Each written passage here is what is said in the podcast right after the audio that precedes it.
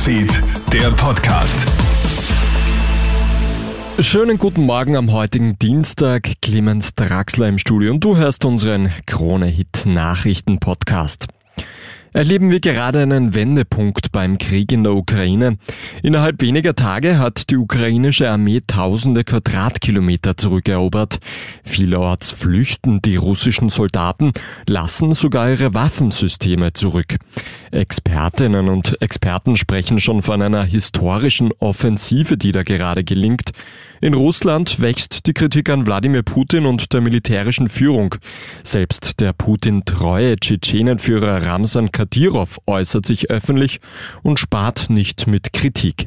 Militärstratege Gerald Kahner. Ich sehe es noch ein wenig zu früh, um hier von einem kompletten strategischen Wendepunkt zu sprechen. Es ist aber möglicherweise der Beginn eines Wendepunktes, äh, um mit Winston Churchill zu sprechen, the beginning of the end äh, für die russischen Streitkräfte in der Ukraine. Ja. Suchtexpertinnen und Experten warnen vor Nikotinbeuteln. Die Beutel, auch Snooze genannt, sind besonders beliebt bei Jugendlichen. Expertinnen und Experten warnen jedoch, dass sie ein ebenso hohes Suchtrisiko bergen wie normale Zigaretten. Derzeit erfasst weder das Tabak noch das Nichtraucherschutzgesetz die Nikotinbeutel. Deshalb gibt es auch kein Werbeverbot. Viele Minderjährige kaufen die Beutel, obwohl sie erst ab 18 freigegeben sind. Sollten Europas Wälder künftig besser geschützt werden? Darüber stimmt heute das EU-Parlament ab. Geht es nach der Kommission, soll das Verbrennen von Holz in Zukunft nicht mehr als nachhaltig gelten. Auch Produkte, die in der EU verkauft werden, müssen demnach nachweisen, dass ihretwegen keine Abholzung betrieben wurde. Das betrifft etwa Kakao, Kaffee, Soja oder Rindfleisch. Die Wälder sind ja enorm wichtig, um CO2 zu speichern und spielen dadurch natürlich eine wichtige Rolle, um die Klimaziele zu erreichen.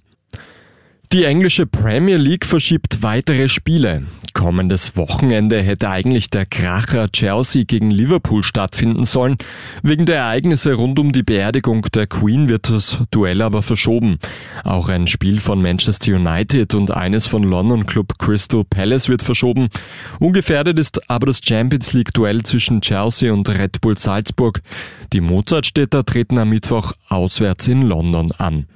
Das war's auch schon mit dem Kronehit Nachrichten Podcast für heute. Ein weiteres Update hat dann mein Kollege Matthias Klammer am Nachmittag für dich.